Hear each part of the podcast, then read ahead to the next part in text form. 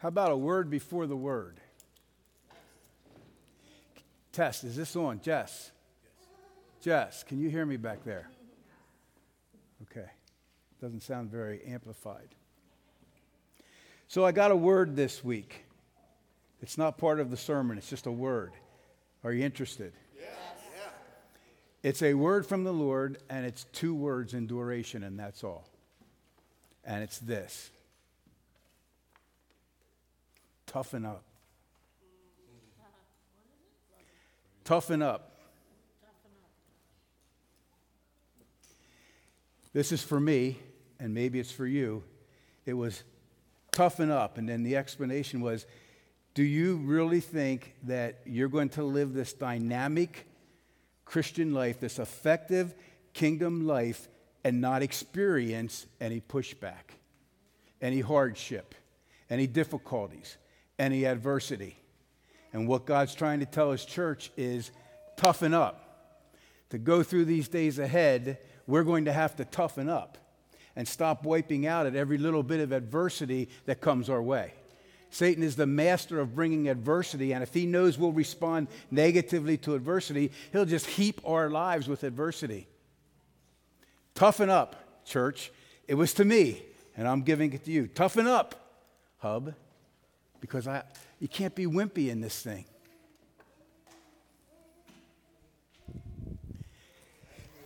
The Word, the written Word. A review from Acts 23 12 through 22.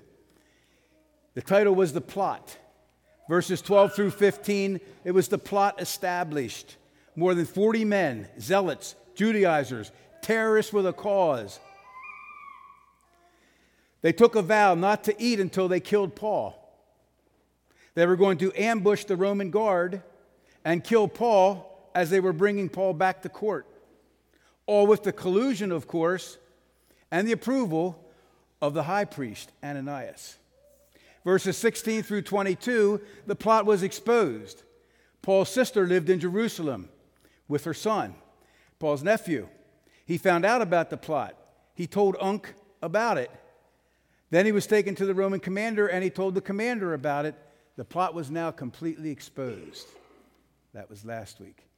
And we said last week, wow, it, it sucks to be them, the 40 that is, because God had already decreed and promised Paul that he would get to Rome and he would get there alive. They vowed not to eat or drink until they killed him, so guess what? They're going to either have to break their vow or they're going to have to starve to death. You think any of them starved to death? Doubtful. Or they might want to consider repenting. There's a novel idea. Consider repenting and coming over to the right side. That would certainly be a good move on their part. I bet you God would forgive their breaking of the vow if they came over to the right side in repentance. What do you think? Are you guys out there? Is anybody out there? Okay, those are the facts of the review. Moving into today's lesson. But before we do, similar to how God did last week, it, seemed that God, it seems that God wants to address yet another concern with his people. A concern that he has with his people, believers, the church. Not just you and me, and, and not just this church, although you and me and this church, but the church. It's going to be presented. This issue that God wants to address is going to be presented as a point to ponder at the end of this message in the application. It's going to come from the review, but we need to move through today's passage before we get there. He's been doing a lot of this lately. God has been doing a lot of this lately. And he's preparing the church for mighty kingdom advancing move of his Holy Spirit.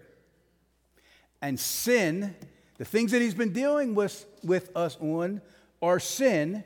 Sin must be dealt with, or it's going to harm us and it's going to hinder his work we wonder, man, why hasn't God answered these prayers? Why hasn't God moved? Why hasn't He done this or that? Could it be He needs to clean up His people's lives before He can do that? Well, we never gave that a thought, did we? We thought it was on God, or maybe Satan was hindering, or it's the world, when actually it could be us, his people. Amen. We need to toughen up. Things go wrong and we wipe out. Satan will have a heyday with us.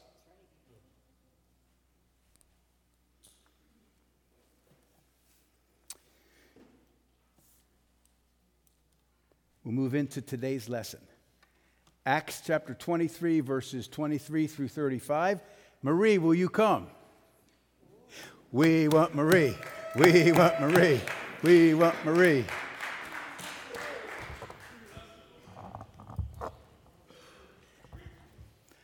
Again, Ray, we love you. Thank you for reading last week. But we want Marie. That's why we got her up here this week.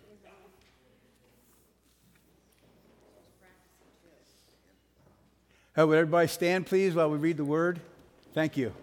Then the commander called the two of his officers and ordered, Get 200 soldiers ready to leave for Caesarea at 9 o'clock tonight.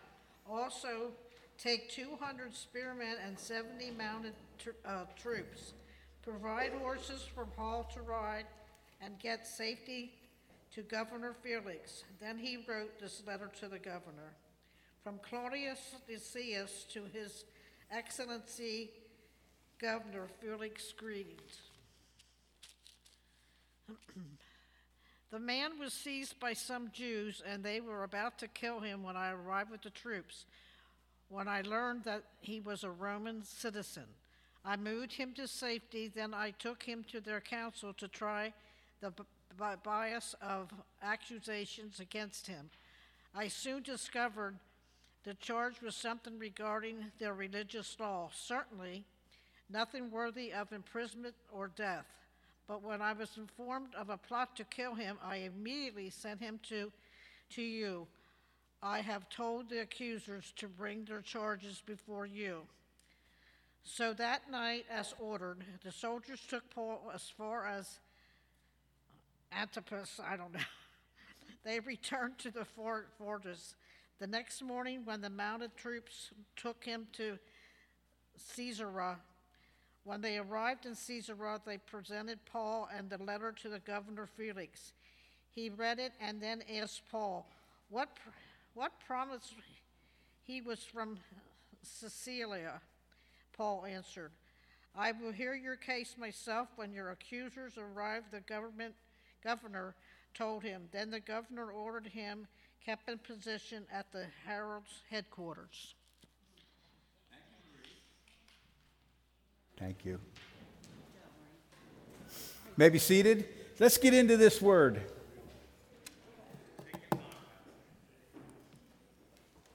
We may have to have another greeting time.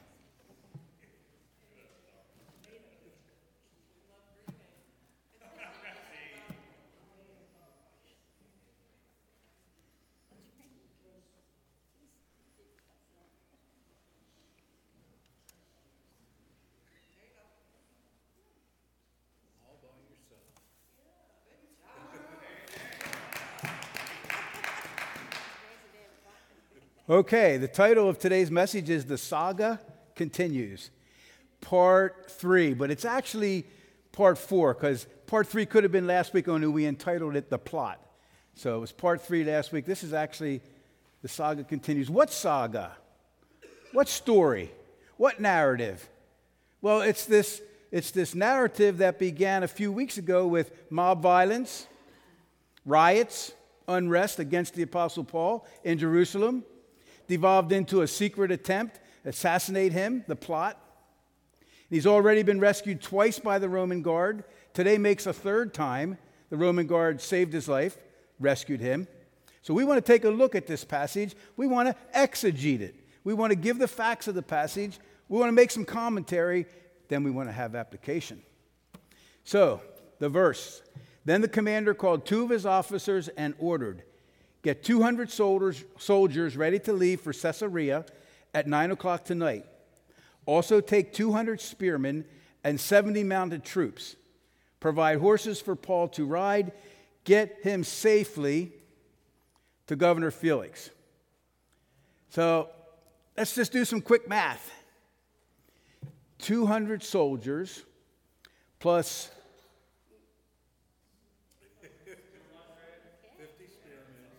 200 spearmen plus 70 mounted cavalry. Is that right?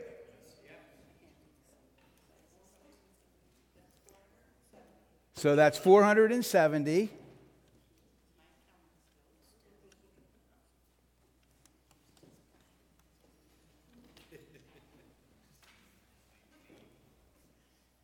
The point I'm trying to draw out here and make is 470 well armed, well trained, fully equipped military against 40 terrorists, most likely on foot, armed with knives and clubs. Who do you think is going to win that battle? Who do you think is going to win that fight? So, can I say it again? Sucks to be them. If they don't get totally whooped in this battle, they're going to starve to death because Paul is going to get to Rome safely and he's going to get there alive. Amen. Don't mess with God. You guys here in the front pew that are listening, that are you know sitting up nice and straight and paying attention, don't mess with God because God always wins. Don't think you can stand against God. Will they never learn? God always wins. Will Satan never learn? He will learn someday when it's too late. But his anger and his rage will not allow him to see what is, what is truth. And he will try to the very end to overcome God. In his in his rage, arrogant, prideful mind, he still thinks he can overcome God.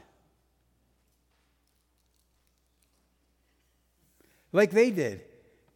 Yeah, I know, we don't have it again. Okay. Oh, I can't. I need my notes.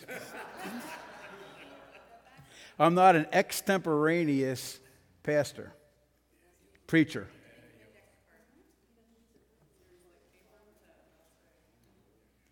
If this goes off again, Ron, we're going to control it from the back.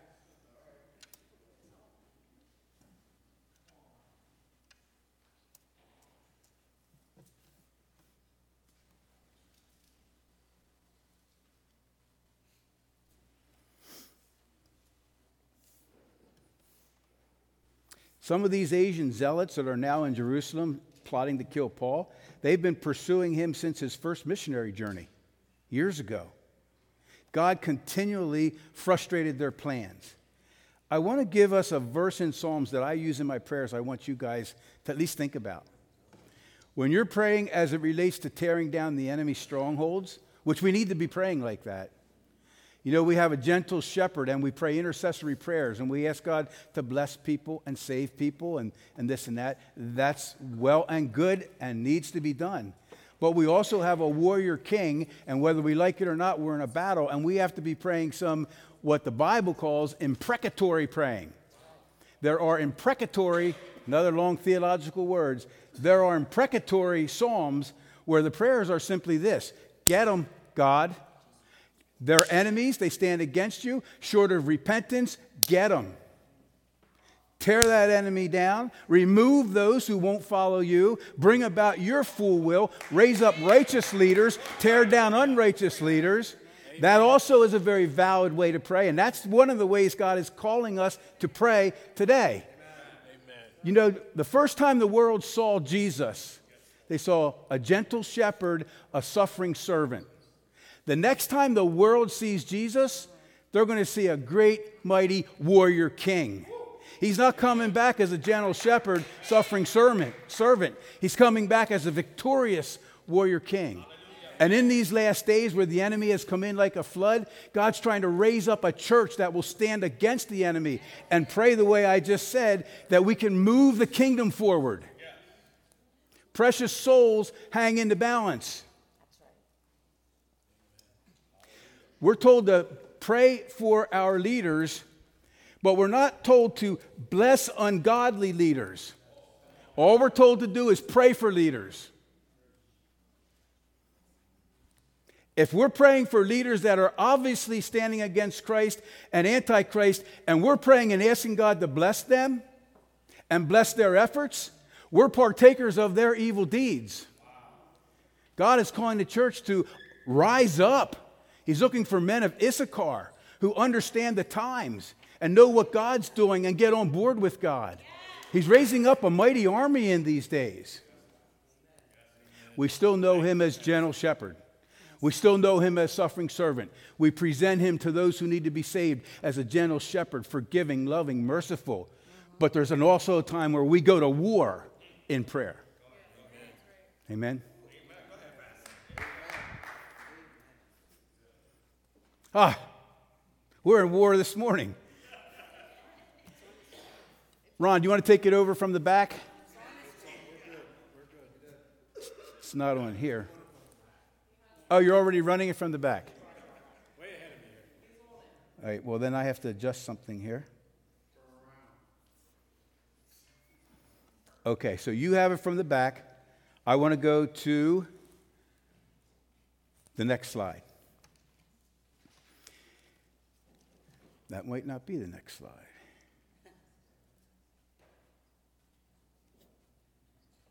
Okay. So, in any event, go back. God said, this is, this is Acts 23, 23, and 24. God said that Paul was, oh, did I even tell you how to pray? I lost my train of thought when I got wound up there. The verse in Psalms says, when, when the guy, when the psalmist prayed, he prayed, God, frustrate their plans. God, thwart their schemes. What a way to pray. Evil, these men were plotting to kill Paul. Nobody knew about it except God did, and God revealed it. He allowed uh, Paul's nephew to hear about it. So, evil today is, is plotting schemes and plans to destroy. And whether you want to believe it or not, because we live such blessed lives in America, the enemy is on a tear to destroy this country. In many ways, destroying the economy will destroy this country. Um, unlimited spending will destroy this country. But primarily, what will destroy the country is if he can take out Christianity.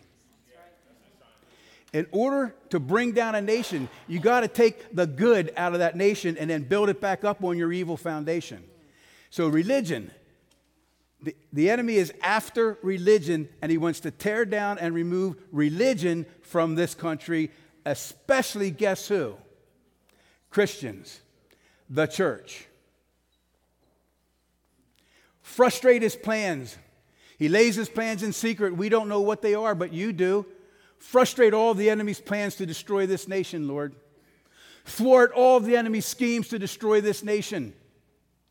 And then as God begins to show you specifics, pray specifically in that way. Frustrate their plans to destroy the economy. Thwart their schemes for unlimited spending. Anything that's going to destroy our nation, thwart their schemes, frustrate their plans. That's not just my opinion. I forget what psalm that's in, but I came across that in the Psalms and I've added that to my praying as God leads me.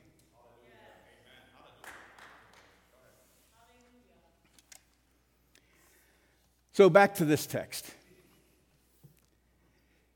These guys were trying to kill Paul, but God had said Paul wasn't going to be killed.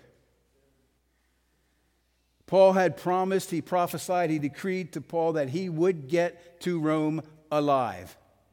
He needs to witness and testify and tell others about Jesus in Rome. That's the plan. And although it hasn't happened yet, God will make sure it happens. Amen to that? Amen. All right, for us. Listening? What has God prophesied? What has God promised or told you he's going to do, and it hasn't yet happened. A word God has somehow, through some means, given you. Scripture that's been spoken prophetically over you, or a promise from the scriptures that you know God gave you. I know some of you are still waiting.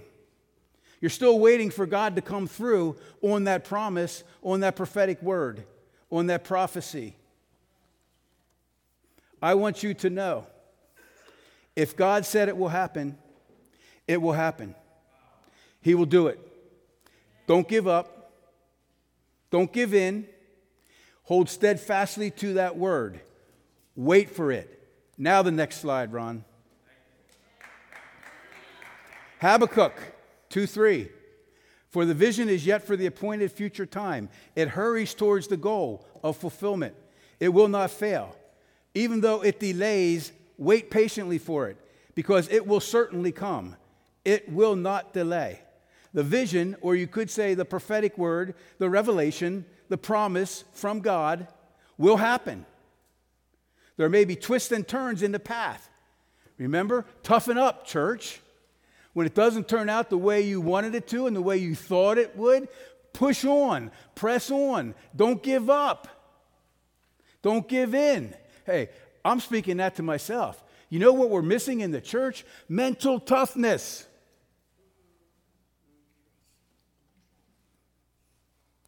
We still let our emotions control us. And we still allow our thoughts to control us instead of controlling our thoughts. I have had to battle that all week because I was preaching this sermon. My thoughts wanted to control me, and I had to take my thoughts under control. And it's possible. It ain't easy, but it's possible. You control who you are, and you control who you think or how you think. And we've got to get to that place, or Satan again is going to have a heyday with us. So there may be twists and turns in the road since you received a prophetic word and you thought it was going to happen this way, and it didn't. Sometimes exactly the opposite happens. Is there an amen to that? Exactly the opposite of what you thought God was going to do begins to happen. But guaranteed, if it was God that said it, if God said it will happen, it will happen. God told Paul he was going to get to Rome. He didn't know it was going to go through mob violence, unrest, terrorism, imprisonment, sneaking out at night, guarded by 470 men. But he knew God said he was going to get to Rome alive. Here's a biblical principle for us. Between the time the word is given, whenever that is, whenever that was, and the time the word is fully accomplished, there's often a, often a period of time where things seem exactly the opposite of the word given.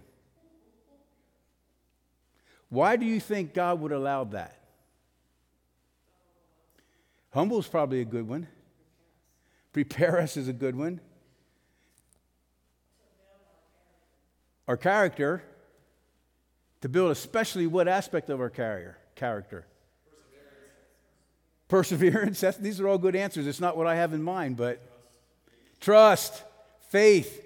It's a faith builder.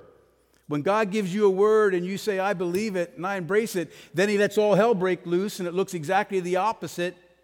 Are you still going to believe that word and press on?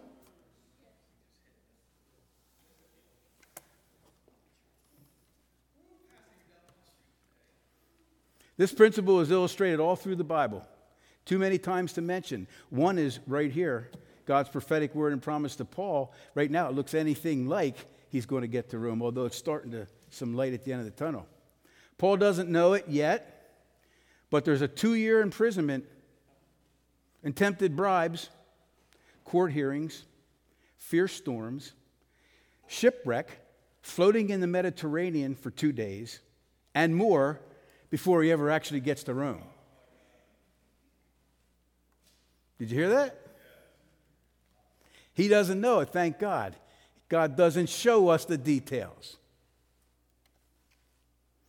Why would God even do this? And we answered that. There's another reason, too, that wasn't quite mentioned. To prepare us was mentioned, but we don't understand that when God says He's going to do something, He then has to orchestrate everything that goes into that being fulfilled. And we think, well, God could just do it like that. And He could. He's powerful enough. But there are forces that stand against. There's Satan and his demonic forces. They're not really that much for God, but God allows them to work. You know what really stands against God's will? Human free will. You say, why hasn't God done that? Because there's humans standing in the way, maybe you. God's saying, I want to do this, but we got to clean up this sin in your life before I can. So God gives a word, and we're like, tomorrow, yes, no difficulty, it's going to be great. And God said, Man, you got two years of shipwreck and court trials, and, but you're going to get there. I'm going to do it.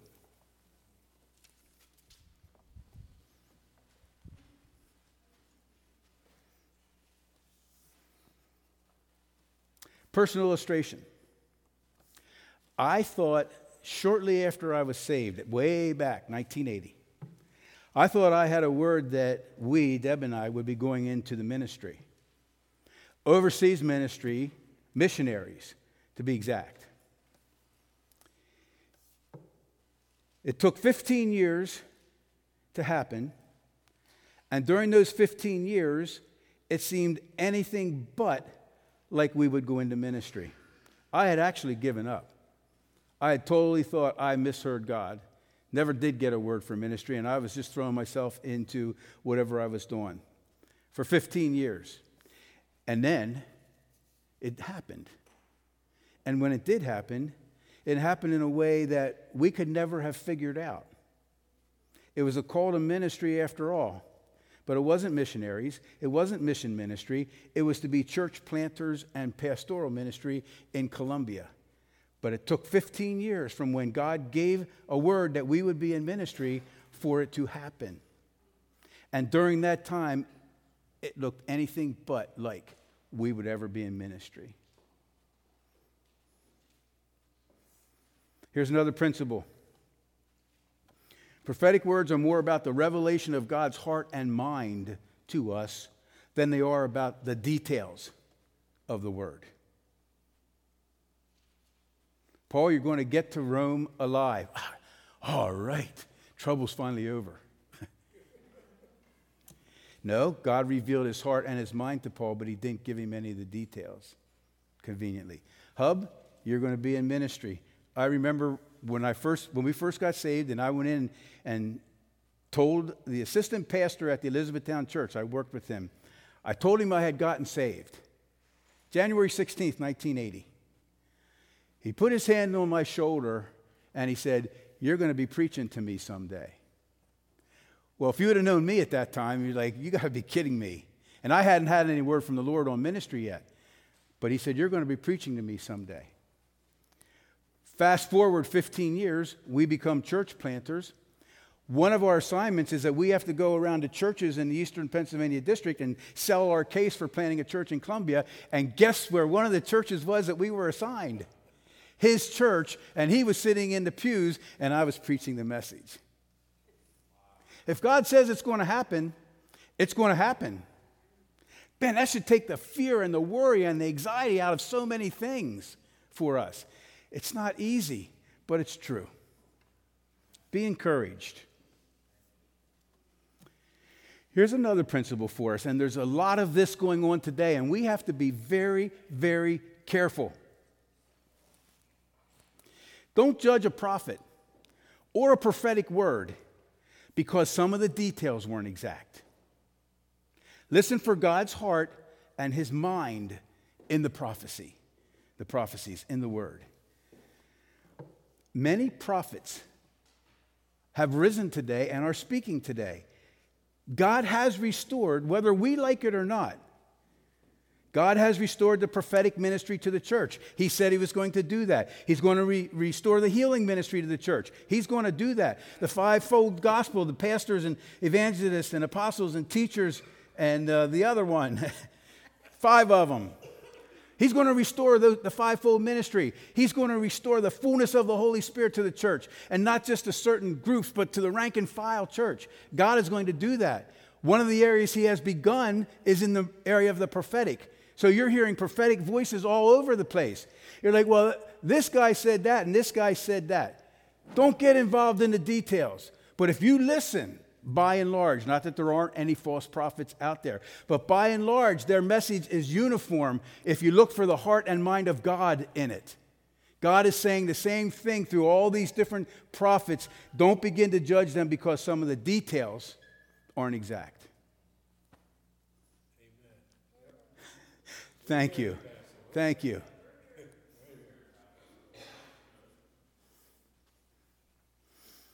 Listen objectively, although sometimes they do differ in their details. And sometimes the exact details don't come true exactly. We look to Agabus in Acts and we say, now there was a true prophet. Uh, wait a minute. Go back and look at his prophecies. The heart and mind of God that he prophesied came true. Some of the details did not.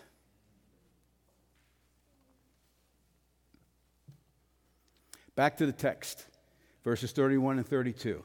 So that night, as ordered, the soldiers took Paul as far as Antipatris. They returned to the fortress the next morning while the mounted troops, the cavalry, here comes the cavalry, took him on to Caesarea. God got Paul safely to Caesarea. About 60, 65 miles northwest of Jerusalem. It's on the Mediterranean coast. It's a harbor. It's actually a port of Jerusalem. They got him there safely. They firmly secured him in a white collar prison there. And now Paul is waiting to hear from the, to hear, have his hearing with the governor. There's another section of this passage that deals with a letter that the commander wrote to the governor. Then he, the Roman commander, wrote this letter to the governor from Claudius Lysias to his excellency Governor Felix. Greetings. So we don't really, we're not really going to cover too much in the letter. It's mostly just the commander explaining the situation to Felix that we already know about.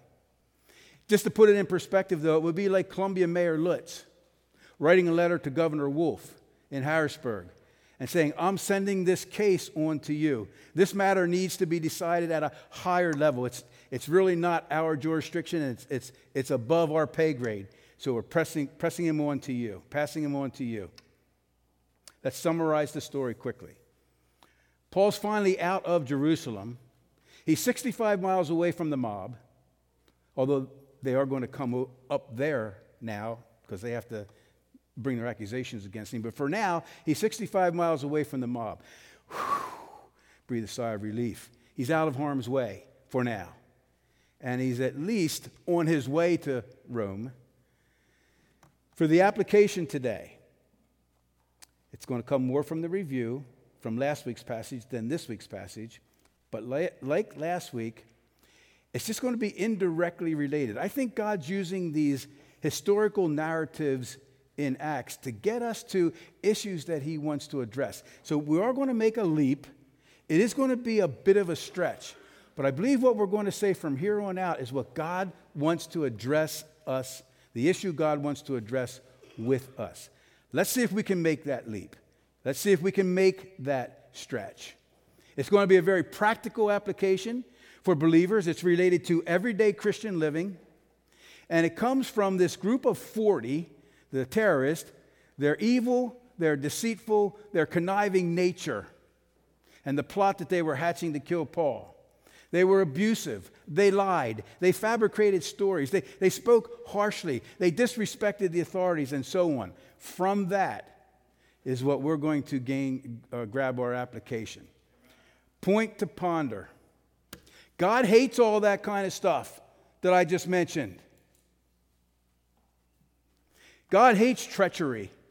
God hates deceitfulness. God hates evil plotting. God hates secret sin. God hates lying. God hates malice, which is harboring ill feelings in our hearts towards others. The list could go on and on. And actually, in a moment, it will go on. And it's going to get down to where we may be squirming a little bit and saying, ouch. See, things of that nature, they're of the nature of Satan and his demons. Those things, and more that we're going to mention, they're from the kingdom of darkness. God forbids that of his people. We are to display the nature of Christ Christlikeness.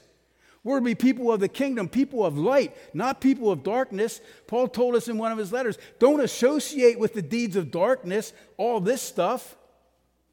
We're not of the kingdom of darkness, we're of the kingdom of light. Those things we mentioned on the screen, they're not of a Christ like nature. So, An objection may be raised. Are you still with me? Yes, I'm here. Okay. An objection may, may be raised among God's people. And this is the objection. Yeah, but they were literally trying to kill Paul.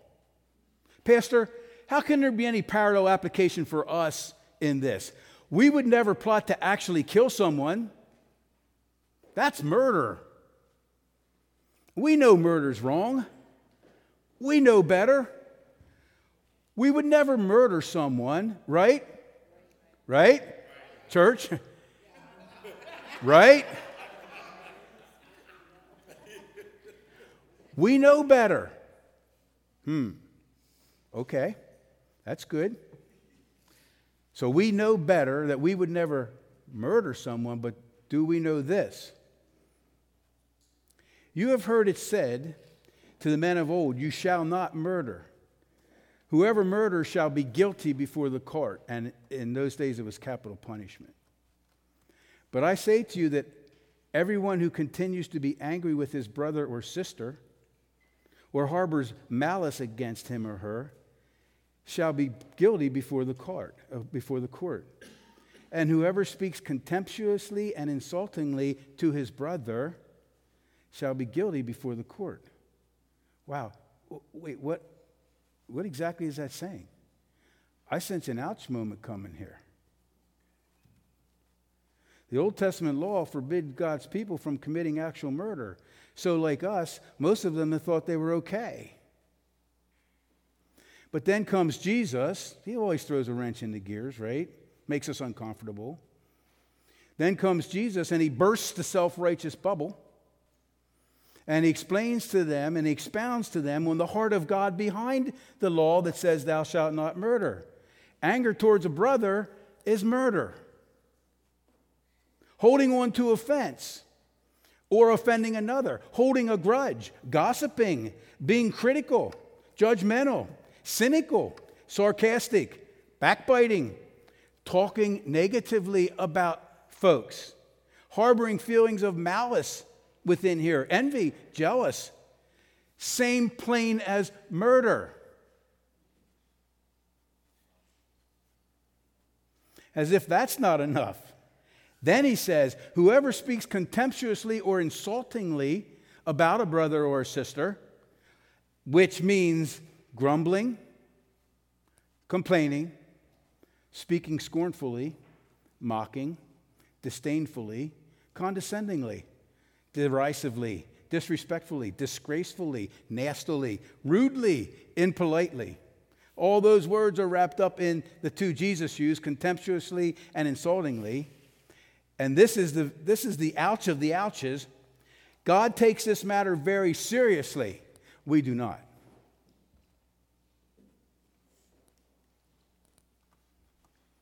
In God's eyes, those things we just recited are sin. Think about that. Sin that's on the same level as actual murder in God's eyes, as if we had actually committed the act of murder on the person that we're talking about.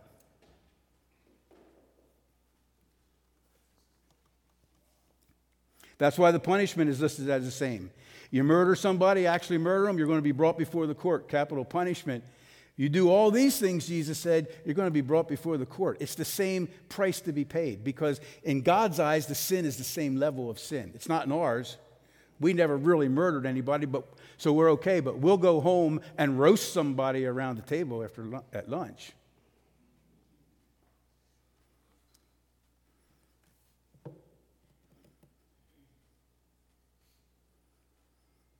Even though these things are only thoughts, words, and attitudes, not the actual act itself of murder in God's eyes, anyone who is guilty of these things is guilty of murder. What do you think? Ouch, right? Time to tighten up the ship, church. There may be some repentance necessary on our parts before we get through this message. Unfortunately, we routinely talk negative about others and we take it lightly. God takes it very seriously. We do not. But God is intent on informing his church that he takes these things very seriously. And all of these things that we, he has been bringing out through these narratives in Acts. Don't, it's better not to vow than to vow and break it. My gosh, we do that every day. We're to be the victors in our circumstances, not the victims and wipe out. We're wiping out every day.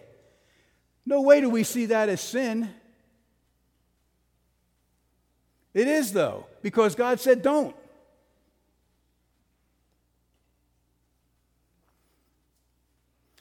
Yeah, but what I said about them that was true. You know, it doesn't really matter if it's true if it didn't have to be, didn't have to be said.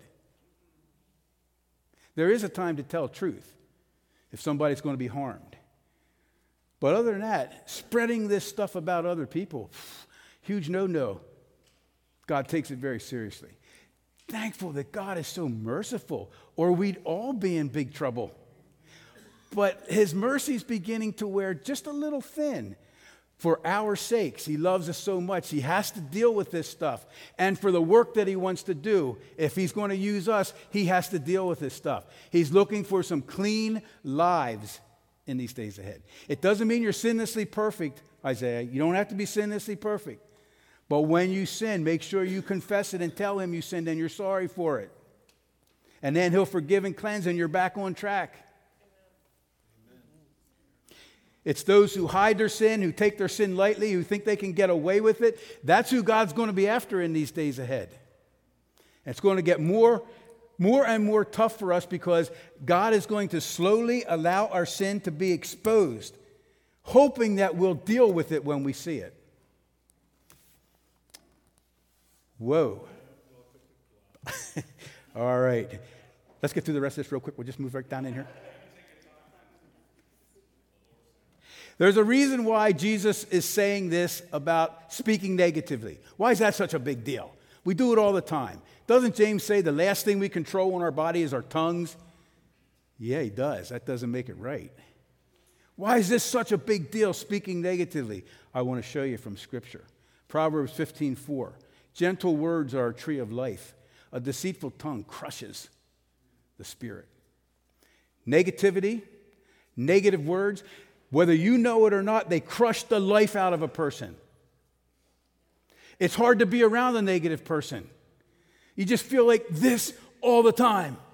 Like it's just a wet blanket. You just want to get away from that because it's crushing your spirit. Gentle words build up, they bring life. You want to be around people who don't speak negatively. When we speak negatively about or to one another, or even just that negative in general, according to scriptures, we are literally crushing the life out of others. That's why Jesus likened it to murder. Negative words poison the atmosphere. Words are so powerful. Another proverb the tongue can bring life or death. We probably know that as life and death are in the power of the tongue.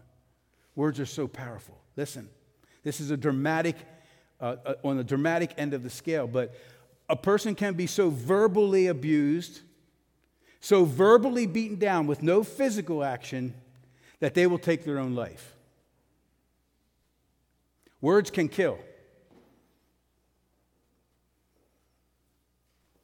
Karen Carpenter, you may have known her. She's one of my favorite singers. She and her brother Richard. She died of anorexia. And if you know the story, I think it was her uncle or, or somebody, either a reporter wrote about her. Yeah, a reporter wrote about her and called her in the article Richard's chubby sister. Words. Richard's chubby sister led to anorexia, led to her premature death. Words can kill. Scripture is very clear about that. Be very careful what we speak. And you heard the old adage if you don't have something nice to say, don't say anything at all. That's a good starting place. All kinds of psychological disorders, all kinds of conditions, psychological conditions, can be traced to verbal abuse, intentional or unintentional. The Bible actually likens negative words spoken to or about someone at the level of curses being put on them. I was labeled by my first grade teacher, You're going to be the class clown. You're always going to be in trouble. And guess what? I was the class clown and I was always in trouble. I spent more time in the cloakroom than the classroom. I thought of myself like that. Seriously. Yes, how we speak as Christians, especially towards or about one another, is kind of a big deal. It's significant, very significant in God's eyes. Scripture has a ton to say about it. That's for a different sermon. I want to close with this point to ponder some practical verses on the positive side. Here we go.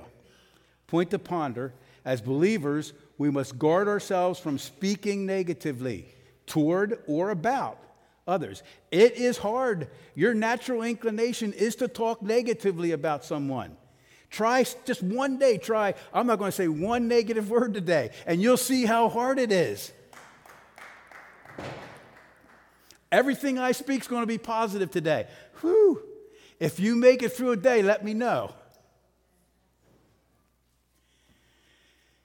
Colossians 4 6, let your conversation be gracious and attractive our words are to be full of grace. They're to attract people. Negative words don't attract. Negativity drives people away. They don't want to be around us. And if they think we reflect our Lord, they're not going to want to be around him. Ephesians 4:29. My son Nathan's favorite verse. Nathan had a mouth on him. And whenever he used that mouth, he had to write this 50 times, 100 times. It's the one verse he knows in scripture by heart.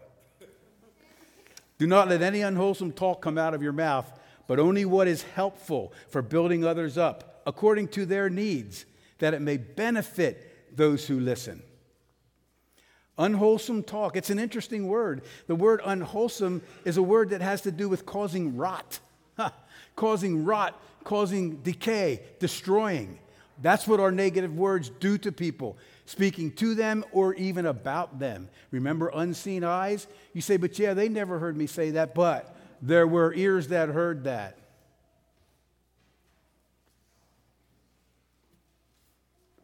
Wholesome words, words that build up and benefit from, from the kingdom of light. When we're positive, we speak positive things. We build others, we build ourselves up. One final verse, Philippians. Oh man, grab your seat. Do all things without grumbling, fault finding, or complaining. I think we get the gist, right?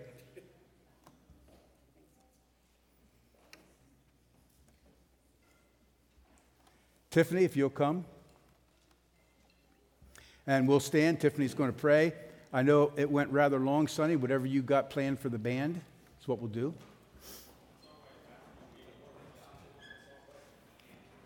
Just wait till people are settled, least amount of distractions as possible, and then pray.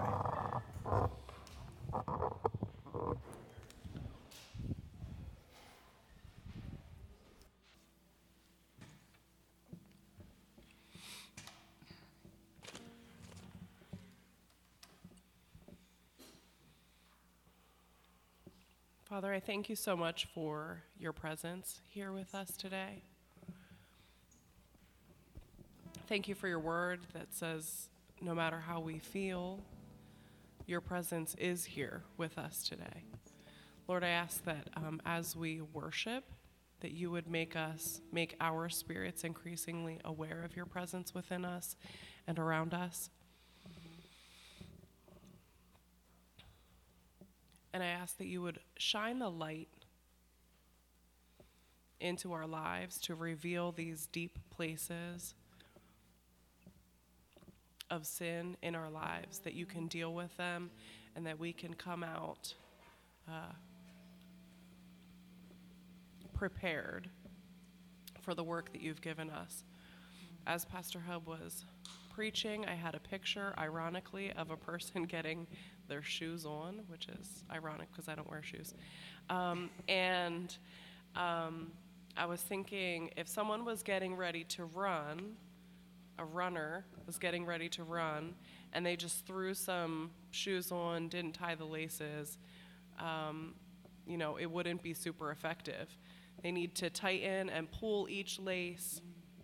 Um, and tie it just perfectly so that it's on their foot well. They don't need to worry about it flying off. And I just sense that that's what the Lord is doing, wanting to do in us, to tighten each, each lace and to prepare us to run forth with the gospel for his glory.